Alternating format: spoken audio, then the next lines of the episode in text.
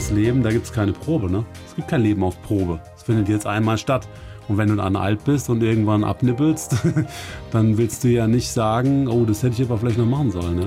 Die blaue Couch, der preisgekrönte Radiotalk. Einer unserer Bayern 1 Premium Podcasts. Hören Sie zum Beispiel auch mehr Tipps für Ihren Alltag mit unserem Nachhaltigkeitspodcast Besser Leben. Und jetzt mehr gute Gespräche. Die blaue Couch auf Bayern 1 mit Thorsten Otto. Flo Sitzmann, herzlich willkommen auf der blauen Couch. Ich freue mich sehr. Ja, vielen Dank für die Einladung. Ich freue mich auch.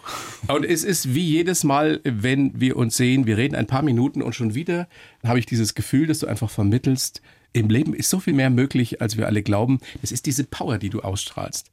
Man kann sich der nicht entziehen. Es ist das toll. ist gut. Ja, es ist wirklich so.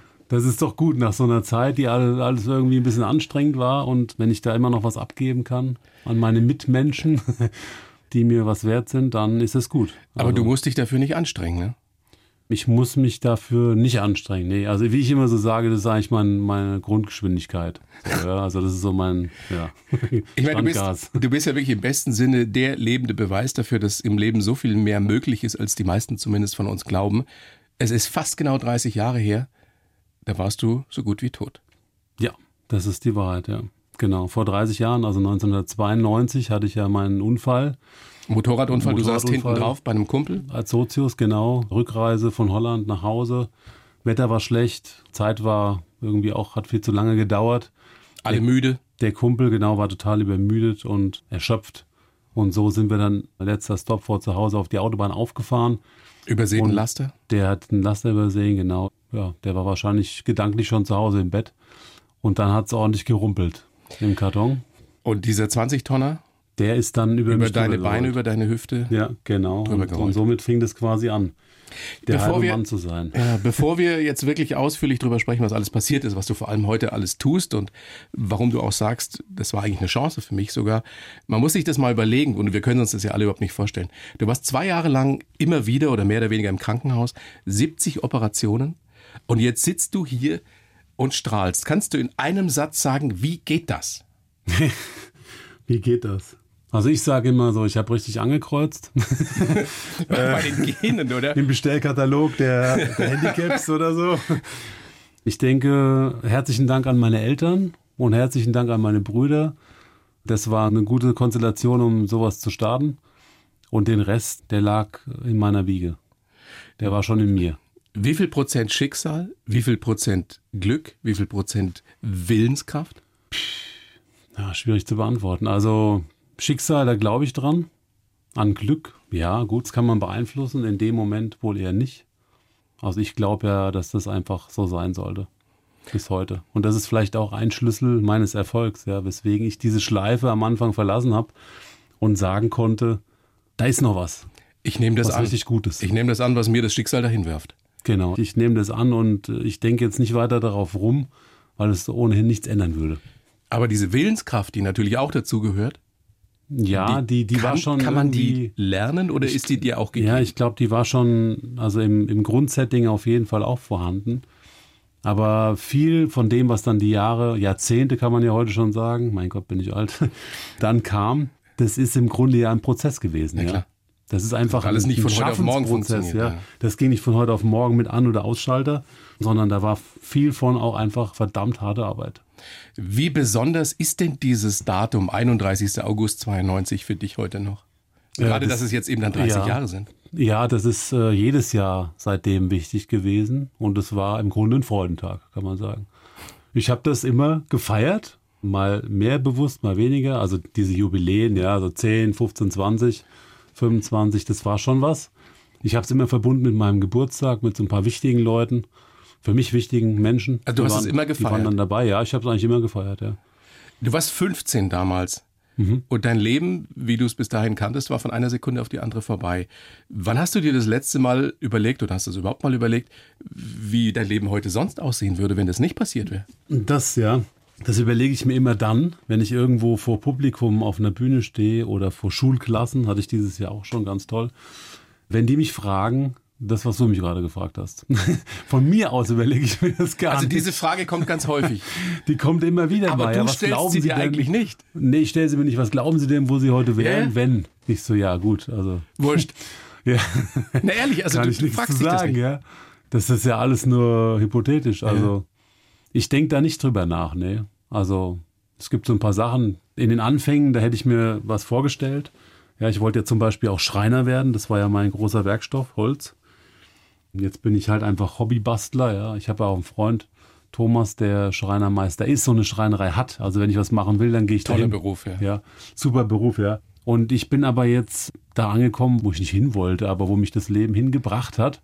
Und zu dem, was ich für mich eingesaugt habe, einfach, ja. Also, wenn jemand sagen kann, ich denke, das kannst du auch an deiner Position hier sagen, ich habe einfach verstanden, was ich auf dieser Welt machen soll. So. Ja. Das ist Wichtiger der Sinn Punkt, meines ja, ja. Lebens vielleicht sogar, Ja, wenn man die das Berufung so sagen vielleicht, will, die du für dich entdeckt Genau, hast. die Berufung, ja. Und dann bist du fertig und kannst richtig Gas geben. Ich glaube ja auch, dass du gar nicht so viel zum Nachdenken kommst, weil du einfach so viel machst. Weil du so viel tust. Du bist unter anderem als Redner unterwegs. Du hast eine eigene Erzähltour. Ich habe mir sagen lassen, du kommst besonders gut bei älteren Damen an. Ach Gott, bei älteren Damen, ja. Nein, es, ist, es gibt Also eine da- schöne Geschichte, Flo. Die wohl gerade erst vor kurzem unsere passiert Zuhörer ist. jetzt nicht falsch verstehen. Also ich glaube, das ist deswegen so. Also das könnten auch ältere Herren sein, das spielt keine Rolle. Die kommen einfach aus einer ganz anderen Zeit. In der vielleicht diese Tugenden, die ich heute immer noch versuche, an meine Kinder weiterzugeben, sowas wie sei zuverlässig, ja, sei verbindlich, Sei pünkt- höflich, sei pünktlich, respektvoll. sei höflich, sei respektvoll vor dem Alter auch, ja, weil die haben was ganz anderes erlebt als das, was wir erlebt haben. Gut, jetzt ist gerade wieder in einem anderen Teil der Erde Krieg, ja. Das ist ja ständig irgendwo Krieg, aber jetzt ist es halt dichter an uns dran. Und die Dame, die du jetzt da meinst, die hat auch ein Schicksal hinter sich, ja. Die hat relativ früh ihren Mann verloren. Und die saß dann auf einem Stuhl bei einer Stehveranstaltung eigentlich, aber natürlich hat sie als schon über 80-jährige Dame ja total adrett gekleidet, hatte eine wunderschöne, leicht gebräunte Haut, weil sie viel im Garten stand und so weiter. Also das war auch eine Erscheinung. Deswegen weiß ich das auch noch so. Die hat mich an meine Großmutter Lilo erinnert. Hat sie einfach da zwei Stunden lang zugehört, während ich einfach erzählt habe, wo ich herkomme und wo ich noch hin will. Ja, es war keine Lesung in dem Sinne, aber es war einfach, war vielleicht auch so eine Geschichtenstunde oder sowas. Ja, es waren viele Schwenke aus meinem Leben dabei. Und das hat sie beeindruckt. Das hat sie beeindruckt, weil es jemanden gab vor ihr, der so jung war, aber der trotzdem nicht aufgegeben hat. Ja, der einfach weitermachen wollte. Der hat noch Ziele, ja, der hat eine Familie gegründet. Ja, gut, ist doch scheißegal, ob er jetzt Fußball spielen kann oder nicht. Ja, ich kann Handball spielen oder Basketball oder sowas. Oder ich kann mit meinen Kindern genauso ins Schwimmbad gehen, ja, so wie diese Woche auch wieder geschehen, als es so warm war. Also, wenn man sich vorstellen kann, dann funktioniert's eh. Das ist meine Regel so. Wenn ich mir das irgendwie vorstellen kann, dann kann ich es auch machen. Und das hat diese alte Dame so beeindruckt. Das hat die so beeindruckt, ja, genau, dass die dann nach dem Vortrag, nach dieser Darbietung, kann man sagen, ja, dann auf mich zukam, ja, ganz dicht an mich dran und mir ihre Hand in meine Tasche gestreckt hat und mir gesagt hat, das ist für später. Oder nach dem Motto so, äh, kaufen Sie Ihren Kindern davon ein Eis. War halt dann einfach ein Fuffi in meiner Tasche, ja. Ich finde das großartig. Das, das, das äh, ist noch nicht so häufig vorgekommen, aber Wie das früher mit der einfach- Oma halt so. Das, ja, das Wenn war die einfach, Oma dir was Das zugesteckt war so eine. Geste quasi. Das war eine Geste für diesen Moment auch der Anerkennung. Das war einfach nur Geld, klar. Aber die hat mir, das kannst du nicht wissen, die hat mir dann im Nachgang, jetzt vor einigen Wochen, hat die mir nochmal geschrieben und hat mir zwei Bücher geschickt. Ein Buch von ihrer Firma, in der sie selbst quasi mit ihrem Mann, der ja schon verstorben war, was aufgebaut hat. Ja, 50 Jahre eine Firma in Backnang. Und die Söhne führen es jetzt weiter. Und das andere Buch, da ging es um was anderes. Ich weiß es jetzt gerade nicht mehr. Aber ich habe mich dann eines Nachmittags da hingelegt aufs Sofa, um mich mal auszuruhen. Und habe ich das ganze Ding durchgeschmögert. Und da wusste ich auch, was sie geleistet hat. Weil ich wusste ja vorher nichts von ihr. Ja, also ich kriege ja nicht so viel mit von meinen Gästen jetzt. Ja, die wollen ja was von mir hören und natürlich ist es ein Dialog, aber es geht eher in die eine Richtung als jetzt da zurück. Aber das sind natürlich die tollen Begegnungen, die du hast bei deinen äh, Vorträgen, bei deinen äh, Geschichtenerzählungen. Du Absolut, schreibst ja. gerade auch deinen ersten Roman. Oder hast du ihn schon fertig? Ja, nee, ist noch nicht fertig, nein. Es Aber wir arbeiten direkt nach meiner Tour da wieder weiter dran. Und ich hoffe, dass das Ding bis äh, Weihnachten fertig ist. Wir müssen gucken, ja. Ansonsten wird es ein richtig geiles Kickoff für 23. Ich kann jetzt schon hören oder sehen, wie das verfilmt wird. Es ist ein Roadtrip, zwei Jungs, 17. Ja, richtig, genau. Der eine hat keine Beine Ja, so ein paar Parallelen wird man finden. und der andere, Aber- dem anderen fehlt ein Arm. Und ist es wahr, dass du eigentlich die Geschichte noch ganz anders wolltest? Dass du nämlich auch noch wolltest, dass der Einarmige auch nur ein Bein hat? Ja, das stimmt, ja. Ich wollte den noch behinderter machen. Aber dann haben meine Coaches auch gesagt, äh, Oh mein meine Gott. liebe Christine aus Mannheim hat dann gesagt, so, nee, nee, das reicht. Wir haben ja schon einen Amputierte. Der kriegt noch ein Bay dazu und dann ist das erledigt. Ich so, hm, alles klar, okay, dann kriegt er halt nur einen Arm weg. ist auch gut. Da hatte ich auch sofort eine Story dafür. Du bist, du bist echt verrückt, Flo. Und die Story ist ja nicht nur die, dass die Jungs da unterwegs sind und viel erleben, sondern vor allem, dass der, der, könnte man meinen, ja vielleicht sogar noch schlechter dran ist, weil er keine Beine hat, dem, dem nur ein Arm fehlt, Mut macht. Genau, der Was ist nämlich schon Idee, ja. ein bisschen abgeklärter. Der Leser wird schnell merken, dass der mit der Situation schon sehr gut zurechtkommt. Und ja, der andere, der hadert noch mit seinem Schicksal, ist auch noch nicht so lange her. Und der hat noch ein ganz anderes Problem. Der hat nämlich im letzten Sommer ein Mädel kennengelernt, ja, eine Freundin, die aber in Holland lebt. Gut, da gibt es auch eine kleine Überschneidung wieder zu meiner Geschichte. Die aber noch gar nicht weiß, dass der einen Unfall hatte und dass ihm noch ein Arm fehlt Oh dass er jetzt nur noch einen Arm hat. Ja? Und jetzt geht es natürlich auch noch um die Frage, wie löst er das auf? Er hat er nämlich noch keinen Mut, ihr das zu sagen, ihr das zu beichten oder zu erzählen. Ich meine, es ist ja keine Beichte, aber ja, und dann sind die halt einfach so jung und unerfahren und dann geht es natürlich auch noch um die erste Liebe und wie dieses ganze Konstrukt da sich dann weiterspinnt. Klingt ja, super Was das für ein Ende wird. Also, ist es auch im richtigen Leben oft deine Rolle, dass du Menschen Mut machst? Menschen, die, Also, die könnte das man auf den ersten Blick sagen, vielleicht sogar äh, besser dran sind als du? Äh, ja, das könnte man sagen, das könnte man vielleicht so sehen, ja. Aber das ist oft gar nicht so, weil sich manche Behinderungen in den Köpfen der Menschen verstecken. Und die sieht man nicht. Die, die sieht man eben nicht. Ja, ich kann ja meine nicht verstecken. Wenn ich jetzt äh, morgen vielleicht nochmal in die Stadt gehe, da zum Bummeln oder so, dann wird man mich angucken. Jeder sieht, der Ich, hat werde keine das, Beine. ich ja. werde das nicht sehen, weil ich ganz anders unterwegs bin, schon seit Jahrzehnten. Ja, das hat ja so zwei, drei Jahre gedauert nach dem Unfall. Dann habe ich ja schon gedacht, so, also es ist mir eigentlich egal, wie die Leute gucken. Ja, ich habe ja hier irgendwie was vor in der Stadt. Ich will einkaufen, ich will bummeln, ich will Kaffee trinken und das mache ich jetzt auch. Und wie die gucken, das sehe ich nicht mehr. Und das war dann auch so. Deswegen, ich würde es nicht sehen. Das würde dir vielleicht auffallen, wenn du mit mir kommst, ja. Dann würdest, Dass die Leute gucken, ja. Dann würdest du das beobachten können, aber ansonsten, ja, es ist, es ist schon manchmal so, dass ich äh, Zuschriften bekomme oder auch eine Ansprache, dass den Menschen das was bringt, ja. Also, dass ich für die als eine Art Vorbild fungiere, was natürlich eine Ehre ist für mich, ja. Das ist auch eine große Verantwortung. Der muss man auch gerecht werden. Was du ja auch tust. Glaubst du denn, Ja. Flo, dass jeder oder jede von uns eine Form von Behinderung hat, die man in vielen Fällen ja einfach nur nicht sieht? Also da muss ich zurückfragen, wenn immer alle davon reden, äh, ja, die Normalen und die Ja, ja. Gesunden und die Was weiß ist ich schon was, normal, Was ist denn ja? normal, ja, klar. Es gibt vielleicht irgendwo ein Schnipsel der Erde, da wohnen, das sage ich mal überspitzt, da wohnen nur Amputierte. Dann kommst du da als Beininhaber rein, also als Fußgänger rein und dann alle gucken gucken. die dich an und denken so, was ist denn das für ein Vogel, ja? Ja, das ist natürlich jetzt überspitzt, Das aber ist überspitzt, ich weiß, ja, aber es könnte so sein, weil es gibt ja noch andere Beispiele. Und es gibt mit Sicherheit nicht viele, die deine körperliche Fitness haben. Das kann man an der Stelle mal festhalten. Du bereitest dich ja gerade Ja. wieder vor auf ein Monster-Event. Du trainierst wie ein Wahnsinniger, weil du ab dem 18. Täglich. August, ab dem 18. August bis zum 31., also bis zum 30. Jahrestag deines schrecklichen Unfalls damals, genau. willst du mit dem Handbike von Hamburg auf die Zugspitze. Thorsten, ich werde. Ich Wirst will du. nicht nur, sondern ich werde. wirst. Ich wirst. Genau ich so muss man das sehen. Genau. Ja, das ist das Vorhaben. Das ist völlig verrückt. ja, aber das war auch nötig, letztes Jahr mal wieder sowas aufzulegen. Also erstmal wegen der Stimmung, ja, die da immer noch, immer noch herrschte. Das haben wir wohl auch bemerkt. Klar, wir waren ja mittendrin, ja. Diese Pandemie und so weiter. Äh, Ich hatte einfach keine Lust mehr, da mitzumachen. Ja, wir sind geboostert, geimpft, wir haben Maske getragen, wir haben uns zurückgehalten und so weiter. Haben alles mitgemacht, ja. Aber es kam so ein Moment, da habe ich gedacht, so Leute, ich, ich habe keinen Bock mehr, weil das bin nicht ich, ja.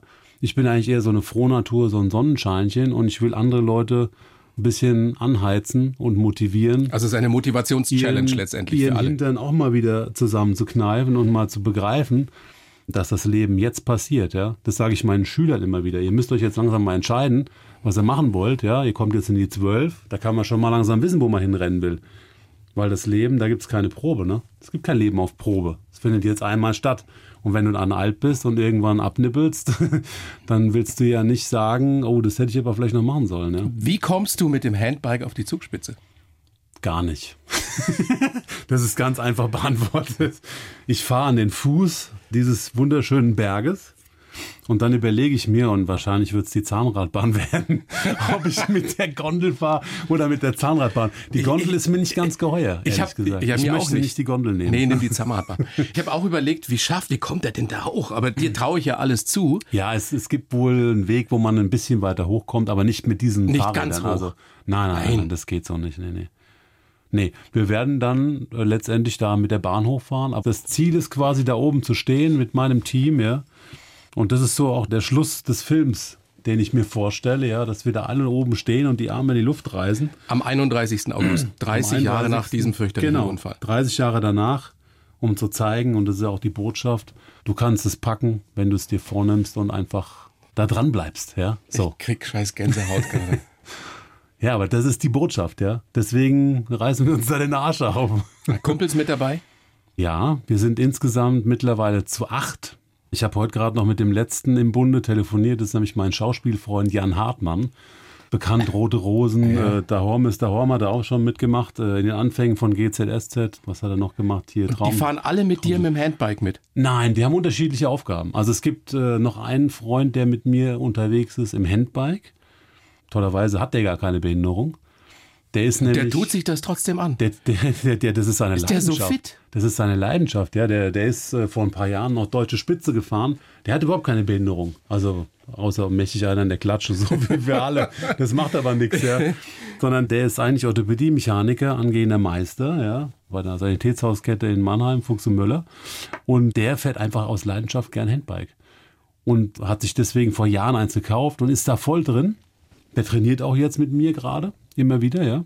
Und der fährt mit als äh, Schnittstelle der Inklusion auch irgendwie, ja. Dann habe ich noch meinen Freund Max aus Coburg, der fährt Rennrad. Dann habe ich noch meine Freundin Ulrike und ihren Mann Andreas und die fahren auch Rennrad. Wir sind also fünf Radfahrer. Dann haben wir noch äh, meine Assistentin Jana, die macht so Social Media, Marketing und fährt den Tourbus. Das ist auch unser Küken, dieser 26. Aber wir brauchen auch einfach Mädchen im Team, weil sonst ist es nicht lustig.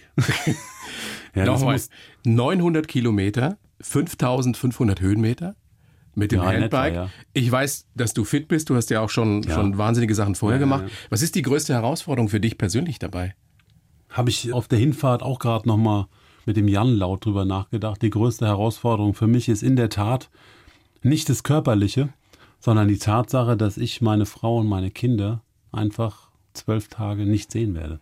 Echt? Ja, das weiß ich jetzt schon. Das wird schlimm. Wenn du jeden Tag zusammen in einem Haus lebst, ja, und dich unterstützt und so weiter und dich jeden Morgen anlachst und sagst, Schatzi hier und Schatzi da, ja, wie das auch ist, dann ist das einfach echt ein Problem. Zwölf Tage Ja. ohne die Family. Die kommen dann zum Schluss nach Garmisch dazu, ja, die sind dann auch da, klar. Werden die auch oben stehen? Die kommen Auf der damit, ja, die, ja, klar. Die Lütten, die müssen das auch erleben und sehen, das ist ganz klar, ja. Die sprechen jetzt auch schon, jetzt haben wir ja Sommerferien bei uns in Hessen, aber die sprechen Deine Zwillinge? Ja, die Zwillinge, Die sind ja, die haben sieben? natürlich, die sind sieben, ja. Die haben davor jetzt natürlich auch schon davon gesprochen, dass der Papa mit dem Fahrrad ganz weit fährt und so. Und Wissen die schon, wie verrückt du bist? Also spüren die das schon? Ah, ich glaube schon. Ich glaube, ich, glaub, ich habe das an die weitergegeben. ja, ja, manchmal denke ich auch so, ihr habt es doch nicht mehr alle, macht weiter. macht weiter so. Großartig. Nee, das ist das Beste. Also, ja, nee, das, ist, das wird das Schwierigste. Also, ich habe großen Respekt vor der Strecke natürlich.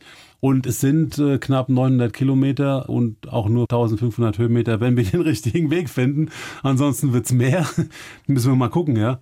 Also ich bin ja diese Strecke, diese genau diese Strecke auch noch nie gefahren. Ja, klar. Also ich habe das mal durchgeplant so, aber Das bleibt spannend. Also das wird schon auch ein Abenteuer werden. Deswegen habe ich auch einen Kameramann dabei, das ist der Toni. Und es wird einen Film geben darüber. Und es gibt einen Film im Nachgang, auf jeden Fall. Also wir werden das sehr aufmerksam verfolgen. Flo, großes Vergnügen, dass du da bist. Du weißt, ich schreibe ja immer für jeden Gast auch einen Lebenslauf. Ah. In dieser kleinen Show habe ich natürlich wieder für dich getan. Und ich darf den jetzt vorlesen. Du darfst den vorlesen und sagst mir dann danach. Ja, ich bin ja auch der Vorleser, hat man mir mal gesagt. Ja. Also. So, liebe Zuhörerinnen und Zuhörer. Ich heiße Flo Sitzmann und ich bin ein halber Mann, der voll im Leben steht. Mein Motto? Auch ohne Beine bin ich nicht aufzuhalten. Meinen gnadenlosen Optimismus habe ich von meinen Eltern geerbt. Sie waren es auch, die nach meinem schlimmen Unfall damals an meiner Seite waren, und ohne sie hätte ich es wohl nicht geschafft. Heute weiß ich, dass mein Schicksal auch eine zweite Chance für mich war. Geprägt haben mich auch meine sportlichen Erfolge mit dem Handbike, viele Begegnungen mit tollen Menschen und mein Gottvertrauen. Jammern habe ich mir abgewöhnt, denn es bringt dich nicht weiter. Also suche ich lieber nach Lösungen. Ich freue mich auf die Zukunft und auf alle Herausforderungen, die das Leben für mich bereithält. Und das ist einfach die Wahrheit. Kannst du so unterschreiben? Können wir, können wir mitarbeiten? Das unterschreibe ich so an, denke ich mal darüber. Steht kein Quatsch drin. Sehr gut. Ja, Dann fangen wir doch gleich mal vorne an. Geboren bist du, Flo, am 7. September 7.9.. 76. In Frankfurt bist du geboren. Papa Ingenieur, ja, Wasserbauingenieur, genau. Mama MTA, Ja, stimmt. zwei ja. Brüder, Genau. eine Und- Schwester. Ja, kam nach. Und du hast, du hast immer wieder mal betont, eine tolle Familie und eine Bilderbuch-Kindheit war das. Ja, das stimmt. Erklär mal kurz, ja. warum. Ja, wir haben auf dem Land gewohnt. Das ist in etwa drei Ortschaften äh, weiter, wo ich jetzt wohne. Also ich bin wieder zurück in die Region gezogen. Vater hat ein Haus gebaut damals, auch wild mit seinen Studienkumpels. Der eine Savage, äh, der andere, also die, bunt durch die Welt gemixt, ja. Und da haben- sind wir aufgewachsen, ja. Direkt am Feld, Bach im Garten. Wir konnten alles machen. Also wir konnten Staudämme bauen, wir konnten auf die Wiese rüberrennen und die Bäume mit Nägeln perforieren, bis sie dann irgendwann starben. So war das damals. Ja, so war wir das hatten damals. ja nichts sonst. Es gab ja noch keine Ja, aber, Smartphones. das, aber das hat völlig gereicht. Keine wir, Videogames. brauchten, wir brauchten gar keine Smartphones und so weiter. Wir haben den ganzen Tag einfach draußen rumgelungert und es war geil. Jetzt warst du ja früh schon relativ groß. Ja, stimmt, ja. Du bist in der ersten Klasse oder du wärst Größte, oder warst mit Beinen 2 Meter vier. Ja, das Wieso steht hast auch, du nie das steht Basketball auch, gespielt? Das steht auch heute. Habe ich doch, ich habe Basketball gespielt, ja. Vor Ja? meinem Unfall. Ja, habe ich gemacht, ja. Hätte was werden können aus dir. Vielleicht, ja. Doch, also ich denke, also talentfrei war ich bestimmt nicht. Und ich hätte bestimmt auch den Willen gehabt, daran zu arbeiten. Also warst du immer sportlich, immer viel gemacht. Wenn du nicht so fit damals gewesen wärst, so sportlich, hättest du dann den Unfall überlebt? Ähm, das weiß ich nicht. Ich denke, ich habe den Unfall vor allen Dingen auch deswegen überlebt, weil ich noch so jung war und mein Körper überhaupt noch kräftig war. Und weil ich natürlich auch einfach die geilsten Ärzte hatte damals, ja, die mich einfach gerettet haben. Also Was ich mir jetzt auch in der Vorbereitung nochmal wieder überlegt habe und was ich nach wie vor nicht so ganz verstehen kann, du hast diesen Unfall ja komplett bei Bewusstsein erlebt. Dieser Ja, stimmt. 20-Tonner rollt über deine Beine und du bist nicht ohnmächtig geworden, nicht bewusstlos geworden. Mhm. Wie haben die Ärzte dir das erklärt? Ich glaube, das habe ich nie nachgefragt. Nee, also ich weiß, dass ich keine Schmerzen hatte. Ja, das, ist der Schock, Körper schüttet ja alles Mögliche aus, Adrenalin und Endorphin und weiß der Teufel. Genau, das ist der Schock. Und deswegen lag ich dann einfach auch noch 45 Minuten da rum und habe darauf gewartet, dass der Notarzt kommt. Ja, das ist alles ein riesengroßes Wunder, dass das Ist überhaupt funktioniert hat. Völlig unerklärlich. Der Georg, mein äh, griechischer Chirurgenfreund, der Georg Adamidis, ganz wichtiger Mensch in meinem Leben, der hat mir mal gesagt, der Junge, einer von 500.000, und das ist ja schon 30 Jahre her, der schafft das vielleicht. Einer von 500.000. Ja, und das bist du. Und deswegen musst du auf deine Arme auch gut aufpassen, die du jetzt noch hast, ja, weil die Arme sind dein Kapital. Das, das hat sich so eingebrannt in meinem Kopf, was ich auch immer alles Verrücktes gemacht habe, ja. Mit dem Handbike durch Norwegen fahren, nonstop in 30 Stunden, über 500 Kilometer. Das ist ja auch so eine kranke Aktion gewesen, aber war geil. hat äh, in der Zeit kein anderer gepackt, ja. Aber deswegen hast du deine Arme, deine Hände auch so trainiert? Weil du sagst, das ist mein Kapital, das ist das Wichtigste, Ja, wenn gut, ich schon pass, keine ich Beine passe habe? gut drauf auf. Ja, das sieht man jetzt in der Vorbereitung für Miles äh, for Hope natürlich noch einmal mehr, weil der Georg und die Hanna, meine Zwillinge, die wollen sich immer an meinen Arm dranhängen. Ja, die wiegen jetzt so knapp 30 Kilo. Ich kann die so hochheben, ist kein Problem. Ja, aber ich habe denen gesagt, Kinder, ich mach's jetzt nicht, weil ich kann mir nicht mehr erlauben, dass da irgendwas passiert. Ja, dass ich mir irgendwas zerre oder sogar noch Schlimmeres passiert. Ja, also natürlich muss ich darauf achten. Ja, ich, ich äh, bin bestimmt nicht leichtsinnig damit. Denn wenn ich die Arme nicht mehr habe, dann habe ich ein richtiges Problem, ja. Dafür gibt, würde es dann auch eine Lösung geben, aber. Gibt es für alles Das eine Lösung? jetzt nicht Flo, sein. Flo gibt es in deinem Leben für alles eine Lösung? Ich habe dir das ja so reingeschrieben. Jammern ist nicht. Ich suche lieber die Lösung. Äh, ja, ja, Jammerst du wirklich nicht, Also, ja, das ist eine gute Grundeinstellung auf jeden Fall für jeden. Es gibt für fast alles eine Lösung, will ich mal sagen, ja. Es gibt für manche Sachen und für manchen Schmerz gibt es keine Lösung.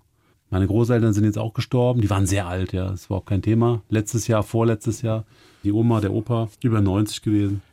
Aber für den Verlust gibt es auch keine Lösung. Das muss man einfach akzeptieren, weil das zum Leben dazugehört. Aber man kann Ja. es immer probieren, das Beste draus zu machen, was einem das Leben so hinwirft. Das ist deine Einstellung. Absolut, ja. Ja, ja, absolut. Du musst einfach bis zum Schluss flexibel sein, neugierig, am besten, ja, lernwillig. Das haben meine Großeltern mir vorgelebt, sowas, ja. Der Opa, der hat sich noch mit über 80 einen Laptop gekauft und hat sich bei der Volkshochschule angemeldet, weil er wissen wollte, wie das Ding funktioniert, ja. Und das ist geil. Der war auch Ingenieur, ja, gut, aber der, der war einfach auch interessiert. Und irgendwann platscherten da so die E-Mails rein, ja. Und die Oma hat dann auch mal unterschrieben. Gut, der Opa hat es natürlich dann vorbereitet, Ja, ja, aber trotzdem, ja. Hat nie aufgehört, Die haben sich mit diesen neuartigen Sachen, für sie neuartigen Sachen auseinandergesetzt und haben das dann umgesetzt für, für sich. Stimmt das denn so, wie ich es reingeschrieben habe, dass du es ohne deine Family, ohne deine Familie nicht geschafft hättest damals, nach dem Unfall? Ja, gut, auch das ist natürlich schwierig zu sagen, aber es war für mich einfach gut so. Ja, es war eine sehr, sehr wichtige und starke Stütze, Hilfe. Wie lange warst du denn in einem Tal der Tränen? Wie lange hat es gedauert, bis du diese Aufwärtsspirale begonnen hast? Du hast ja vorhin erklärt, es war stufenweise, dass du wieder ins Leben zurückgefunden hast. Wann ging das los? Ja gut, also ich bin ja aus dem künstlichen Kummer aufgewacht, dann hat mein Vater mir ja gesagt, äh, die Beine sind ab. So, und dann war das natürlich erstmal ganz schlimm. Dann habe ich erstmal eine ganze Weile rumgeheult, konnte mich aber damit eigentlich gar nicht so richtig beschäftigen, weil ich so brutale Schmerzen hatte. Das ist einfach. Phantomschmerzen es, oder richtige Nee, es waren, es waren, richtige Schmerzen, es waren ja. richtige Schmerzen, Wundschmerzen und so. Ich meine, Phantomschmerzen sind auch richtige Schmerzen. Aber das ist was anderes, ja. Ich weiß schon, was du sagen wolltest. Und da musste ich mich mit was ganz anderem beschäftigen. Ja, ich muss mich damit beschäftigen, quasi den Tag rumzukriegen. Und ich muss mich natürlich auch damit beschäftigen, dass meine Lieblingskrankenschwester Simone wieder ins Zimmer kam. Ja, denn da ging immer die Sonne auf. Also so ein bisschen was vom Leben hatte ich da auch schon wieder aufgenommen. Ja. Also du hast nie den kompletten Lebensmut verloren gehabt. Es gab nie den Moment, wo du dir gedacht hast, weil die Schmerzen so schlimm waren oder weil du einfach so frustriert warst, ich will nicht mehr. Also in meiner Erinnerung gab es den Moment nicht. Also ich hatte jetzt niemals Suizidgedanken oder sowas. Das äh, kam überhaupt nicht in Frage. Also dafür gab es viel zu viele Sachen, die so präsent waren aus der Zeit davor, die ich wieder haben wollte. Ja. Also ich weiß auch noch, wie ich auf der Intensivstation lag und das war ziemlich zum Ende dieser Zeit dort, kurz vor der Verlegung auf Normalstation. Da habe ich meinem Vater gesagt: Hier, pass auf, Vater, ne? der erste Rollstuhl, der muss aber schwarz sein. Es war damals so eine Schwarzphase, ja. Ja, du warst hast eine 16. schwarze Lederjacke, du hast eine schwarze Lederhose, du hast, hast Biker-Boots, die waren auch schwarz, du hast auch die Haare schwarz gefärbt. Das war einfach so eine Zeit, ja. Da hat das irgendwie, naja, gefühlt fast jeder Zweite gemacht. Und ich hatte das halt auch so. Deswegen musste der Rollstuhl schwarz sein.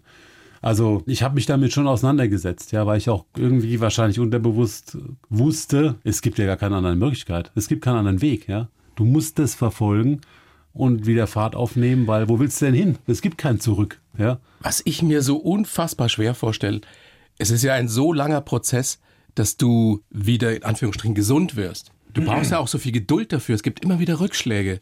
70 Operationen. Ja, in etwa. Wo hast du, heute, wo ja. hast du diese Geduld hergenommen, weil es keine Alternative gab? Ist es so simpel? Weil du musstest? Ähm, ich denke, man könnte das für diesen Fall so sagen, ja. Es war einfach nötig. Ich meine, es legt sich ja keiner einfach so dahin und lässt sich operieren, ja. Es waren einfach Sachen, die mussten gemacht werden, ja. Punkt. Und dann ging es einfach nur noch darum, den Slot, den es dauert, so komprimiert wie möglich zu machen, ja. Einfach nur ganz kurz rein, machen, wieder raus. So. Und wieder nach vorne gucken. Immer. Ist auch wenn man da lag. Ja, ich meine, es war ja auch so, ich bin immer für diese ganzen Sachen in die gleiche Klinik gegangen, ja. Klinikum Ludwigshafen. Das ist das Klinikum, das Erstversorgende quasi, ne? Also in Oggersheim, da nebendran Unfallklinik, da wurden die Haxen abgesägt, sage ich immer. Und dann in der gleichen Nacht noch rüber, da war dann der Georg Adamides und hat dann gesagt, ah ja, der Chirurg. der Chirurg, genau. Der Junge, der blutet irgendwo im Bauch. Ich gucke mir es an. Mehr kann ich jetzt nicht machen. Ja, so. Dann hat er fünf Stunden da rumgedoktert und dann hat es halt funktioniert. Da ging die Reise los. Und weil das einfach so ein, großes Vertrauensverhältnis ist, war, mit allen, die da auch damals schon gearbeitet haben, viele von denen gibt's immer noch, gehe ich halt immer wieder dahin. Ich meine, heute liegt im Grunde nichts an, ja. Also das ist quasi wie eine Family außerhalb, ja. Das ist, ich bin da Inventar. Ich habe auch keinen Schiss vom Krankenhaus. Das oder, wollte ich dich gerade fragen. Nein, gar nicht. Also Oder du gehst, irgendwas wenn irgendwas sehen oder- ist, dann gehst könnte- du da rein und könnte- sagst, ist halt so. Also ja, ich, ich habe ja noch viele andere Hobbys, ja. Ich habe ja auch einen Hauptkommissarfreund, der bei der Mordkommission arbeitet. Ich bin ja ein absoluter Tatort-Fan und so Krimi-Leser und so weiter. Und mit dem war ich zum Beispiel auch schon mal im Leichenschauhaus. Ja, es war ein sehr intensiver, ruhiger und besinnlicher Moment, weil es einfach auch so kühl und ruhig war. ja, aber das hat auch was gehabt. Und äh, mit diesen ganzen Erfahrungen und diesen Interessen, also ich könnte bestimmt auch bei einer OP assistieren zum Beispiel. Ich habe da kein Problem mit, ja. Weil ich habe mich ja selber da an den Stümpfen und am Bauch und so weiter, ich war ja da auch offen. Das war ja alles offen, ja. Das musste erst mal zusammenwachsen. Das heißt, du hast dich da wirklich dran gewöhnt, dran gewöhnen müssen. Und deswegen macht dir sowas keine Angst mehr. Hat es auch dazu geführt, dieser lange Prozess, dieser jahrzehntelange Prozess, dass du keine Angst mehr vom Tod hast? Das hatte, glaube ich, einen anderen Grund, ja. Aber hast du auch nicht, Ich persönlich habe keine Angst vor dem Tod. Nee. weil du ein gläubiger Mensch bist. Weil ich an Gott glaube, das ist ein Punkt, ja. Aber weil ich einfach auch weiß, dass der Tod für mich persönlich eine Erlösung ist, ja. Also das darf sich jetzt nicht falsch anhören. Ich bin jetzt nicht irgendwie suizidgefährdet, im Gegenteil, ja. Ich will das hier unten so lange abrocken, wie es nur geht, ja. Aber ich habe natürlich, ja, das ist ja bei aller positiven Gesprächsrunde und so weiter, kann man das ja auch erwähnen. Ich habe natürlich auch hin und wieder mal, jetzt, jetzt viel weniger, das hat einen anderen Grund. Ich esse ja schon seit drei Jahren kein Fleisch mehr und seitdem habe ich auch keine Schmerzen mehr. Äh, davor habe ich aber ganz normal gegessen und da habe ich regelmäßig Phantomschmerzen gehabt. Ja, und wenn du die dann so ein, zwei Tage mal nonstop hast und auch Medikamente dagegen nehmen musst, sonst, sind so schlimm, hältst, dass sonst du hältst du es nicht aus. Ja, das ist Medikamente Wahnsinn. Also das ist einfach, das kann man auch nicht beschreiben, wie sehr das wehtut. Das ist Wahnsinn. Da tun einfach aber Teile weh, die nicht mehr dran sind, ne? Knöchel, Knie, Schienbein, irgendwas, was halt weg ist. Du kannst es nicht greifen, aber es tut weh. Und zwar richtig, ja. Das ist immer so, ich versuche es zu beschreiben mit wie so Strom und dann noch ein Messer reingesteckt. Also Aber die hast du jetzt nicht mehr, weil du Nee, das, das habe ich nicht mehr, weil ich meine Ernährung umgestellt habe und weil ich einfach kein Fleisch mehr esse und nur noch wenig tierische Fette. Also ich bin kein Veganer. Also das haben die Ärzte dir auch gesagt, dass das der Grund dafür ist, dass du keine Nein, das habe Phantomschmerzen ich, das ist ein Selbsttest gewesen einfach für mich. hast? Du hast mit Fleischessen aufgehört Ja, und die und zwei, Phantomschmerzen zwei Wochen später hatte ich nichts mehr und habe keine Tabletten mehr genommen. Und das war vor drei Jahren. Okay. Ja. Begegnest du eigentlich heute noch Menschen, die, ne, du hast vorhin schon gesagt, du, du, du siehst das gar nicht, wenn jemand komisch guckt. Ne? Nee. Aber sprechen, sprechen dich Menschen an oder sprechen dich eher Kinder an und fragen, was ist dir passiert? Oder kommt das gar nicht vor? Doch, das kommt immer wieder vor. Also ich war jetzt vor ein paar Wochen beim Steffen Halaschka bei Stern TV. Und wenn du in solchen Sendungen bist, die dann auch zwei, drei Millionen Leute sehen, dann, ich meine, ich, ich sage immer so, ja, irgendwo müssen die ja wohnen. weißt du? Irgendwo müssen die auch Ja, ja, klar. einkaufen. Ja, dann stehst du da in deinem Supermarkt am Gemüsebeet und dann spricht dich halt jemand an, ob er dich nicht da gesehen hat und so. Und du sagst, ja, genau, ja. Und dann kommst du da ins Gespräch und Was ist die meistgestellte Frage dann an dich? Ah, das sind, glaube ich, also nach solchen Auftritten oder vielleicht auch der Besuch jetzt bei dir, das, das wird vielleicht gar keine Frage sein. Das wird vielleicht einfach sein, ich bewundere sie, wie sie das machen. Ja, so wie Und gibt meine- dir das was? Also findest du es gut? Ja, also klar, das ist, ich meine, im ersten Moment äh, fühle ich mich geschmeichelt, aber im zweiten Gedankengang denke ich wieder so, ah ja, ich kann es aber doch nicht anders machen. ich mach's doch eh so. Ja, Naja, aber du könntest ist anders schön. mit der Öffentlichkeit umgehen und du Ja, könntest stimmt, nee, dich, aber dich ja zurückziehen und dein kleines Ja. privates Leben führen. Du könntest sogar Ja, ja, jammern. das- äh, das- würde, der könnte dir auch keiner verwehren. Du hast völlig recht, aber da hätte ich mich an einem bestimmten Moment anders entscheiden müssen, wie ich es mache. Weil ich habe mich ja bewusst entschieden, mein Leben öffentlich zu machen und auch darüber zu sprechen. Und so bin ich der Meinung, muss ich dann eben allen Fragen auch entgegentreten und da am besten Fall auch eine Antwort geben, ja. Und wenn mir es zu viel wird, auch mal sagen, also das ist mir jetzt aber gerade gerade, zu viel, ja. da möchte ich jetzt nichts zu sagen, ja. Apropos Fragen, deine Zwillinge sind sieben. Kennen Ja. die deine Geschichte schon? Ja, die kennen meine Geschichte schon, ja. Die wissen das, klar. Ja. Fragen die dich noch, je älter sie jetzt werden, bestimmte Dinge? Also jetzt im Moment ist eine Phase, wo sie mich nichts mehr fragen. Ähm, jetzt erleben die einfach nur weiter und so, also das war ja bei der Emily, die ist ja ein bisschen älter, Ja. War das ja auch so, ja, die hat ja mit drei, glaube ich, angefangen, als er in den Kindergarten kam Dann habe ich die da hingebracht. Dann haben natürlich die Kindergartenkameraden auch immer wieder gefragt, ja, warum hat denn dein Papa keine Beine mehr?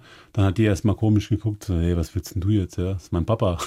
so wer interessiert Die das ja denn, nicht anders, ja? Genau, die kennt mich ja gar nicht anders. Und die Zwillinge eben auch nicht. Die kennen mich auch nur so.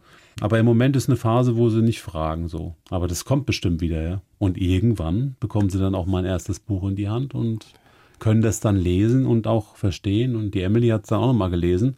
Deine als sie große so 13 Tochter, war, ja. meine große Tochter, genau. Und mit der spreche ich aber heute ganz andere Sachen durch. Also das ist klar, ist altersbedingt. Du bist, da bin ich mir ganz sicher, ein Vorbild für viele, die uns gerade lauschen. Ich bin wie stets, wenn ich dich sehe, beeindruckt. Es, es geht mir jedes Mal gut danach. Das ist, freut mich Ja, das sehr. habe ich am Anfang schon gesagt. Das ist diese Qualität, die du hast.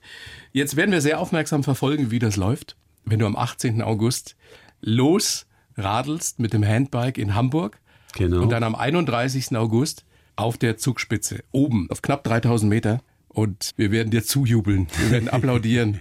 Und ich bin mir ganz sicher, da werden ganz viele, werden zumindest dann unten stehen und dich in Empfang nehmen, wenn du dann runterkommst. Also es gibt ein paar, auf jeden Fall, ja. Es Das gibt auch ein paar Harley-Fahrer, die die letzte sein. Etappe mitfahren. Geil.